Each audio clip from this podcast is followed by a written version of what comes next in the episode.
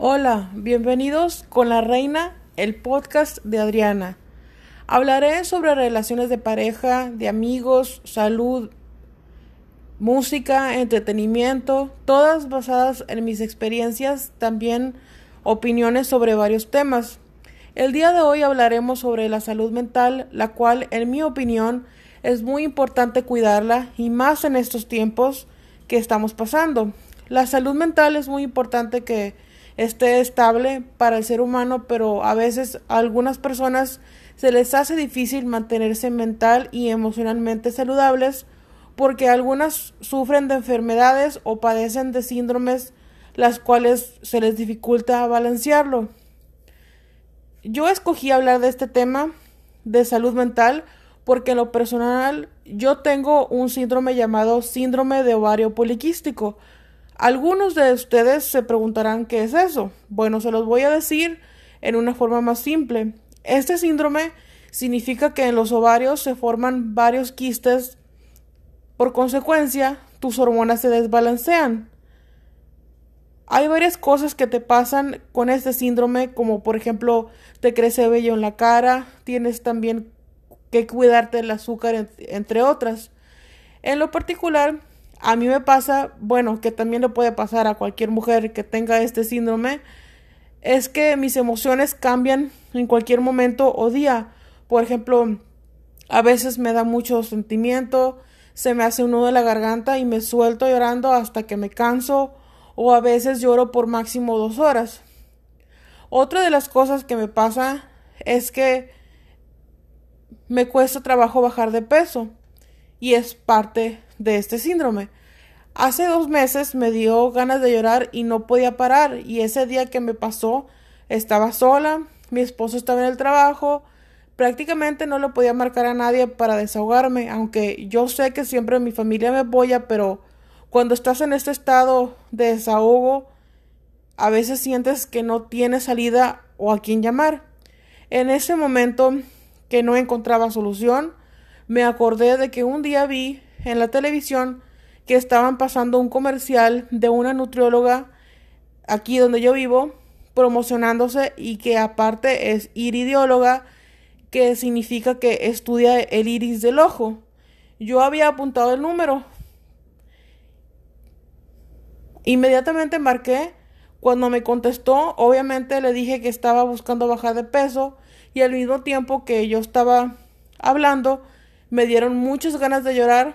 En pocas palabras, me solté llorando con ella, me disculpé con ella, diciéndole que no sabía por qué estaba así, y le conté que tengo el síndrome de ovario poliquístico, y me dijo que me calmara, que me tranquilizara, me recomendó hacer meditación trascendental y puse cita con ella. Ese mismo día hice la meditación trascendental y cuando desperté me sentí mucho mejor. Estaba muy sorprendida y me dije a mí misma, esta meditación sí funciona, y la he estado haciendo casi todos los días. Después de ese día me empecé a sentir mucho mejor y con la ayuda de la nutrióloga he estado aprendiendo a comer mejor, a hacer ejercicio y a cuidar mi mente y mi alma. Decidí cuidarme todavía más porque la nutrióloga me explicó que como tengo este síndrome, mis emociones siempre van a estar a flor de piel. Así que lo mejor que pude hacer es hablarle a la nutrióloga y hacer la meditación trascendental. Y les estoy contando todo esto porque quiero ayudar a otras mujeres que estén padeciendo de esto y que a lo mejor no sepan, o sí sepan y no encuentren alguna solución. Entonces por eso se los estoy contando. Así que para ustedes que me escuchan, aquí les paso estos consejos. El primer consejo es: duerme bien, restaura tu mente, alma y cuerpo. Vete a la cama a la misma hora todos los días. Por ejemplo, a mí me ayuda a hacer ejercicio antes de la hora de dormir. Practica hábitos que te ayuden a tener un sueño reparador, como por ejemplo escuchar música especialmente para dormir. Hay aplicaciones gratuitas disponibles donde puedes escoger si te quieres dormir con sonidos de lluvia olas, sonidos de bosque, sonidos de un lago, lo que tú quieras. También refréscate y descansa. Experimenta momentos de descanso estando despierta. Por ejemplo, mirando las nubes, toma clases de pintura, ve a caminar a un parque, o también puedes buscar un parque donde puedas hacer yoga o un picnic. Que tu mente vuele tranquila. Comparte intereses. Aprovecha aquella afición o esa actividad que te entretenga y apasione, como colorear, leer tu libro favorito o uno nuevo. Puedes hacer una manualidad para tu casa, tejer o armar un rompecabezas. También puedes invitar a tu mejor amigo a jugar videojuegos o jugar, valga la redundancia, juegos de mesa. Únete a un grupo de personas a quienes les atraiga lo mismo que a ti. Esto ayuda a crear un sentimiento de pertenencia. Ahora existen muchos grupos, por ejemplo, de fans de artistas o para bajar de peso o también de alguna película o serie de televisión. Otro consejo es que vivas el presente. Un consejo que les puedo compartir es que cuando te despiertes, dale gracias a Dios por otro nuevo día. No tienes que decirlo en voz alta. Recuerda que Dios también te puede escuchar en tus pensamientos y decreta que tu día será asombroso y que te esforzarás por ser mejor cada día.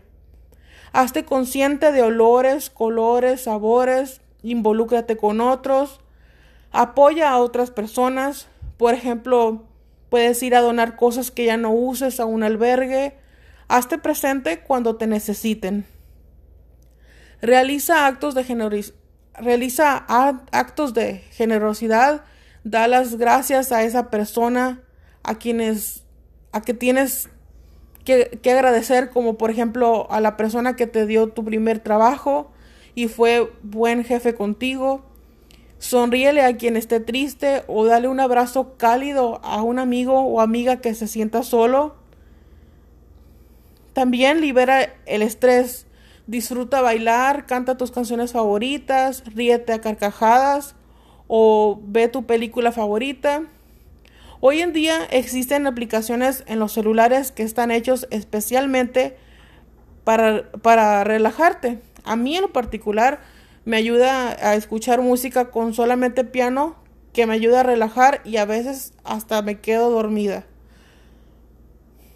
También te aconsejo que hagas meditación trascendental, la cual te ayuda a conectarte con tu alma, con tu verdadero yo, que también te ayuda a llegar a un nivel de paz y relajación absoluta. Te aseguro que si lo haces todos los días, te vas a sentir mejor contigo misma conforme lo vayas haciendo. Cuídate bien, ámate. Come sanamente, descansa lo suficiente, estimula buenos sentimientos. Como te dije al principio, estimula tus buenos pensamientos, tus buenas acciones, todo lo que pasa positivo en tu día. Reconoce los actos generosos y los avances positivos logrados en el mundo cada día o en tu propio hogar o en tu propia comunidad donde vivas. Y por último, si te sientes estresada o deprimida o triste, te aconsejo que busques ayuda profesional, que seguramente te puedan ayudar y puedas, conforme te vayan ayudando, apuesto que te vas a sentir mejor. Y bueno, les agradezco que me hayan escuchado y espero que les haya gustado este podcast de salud mental. Y nos escuchamos en el próximo podcast. Gracias.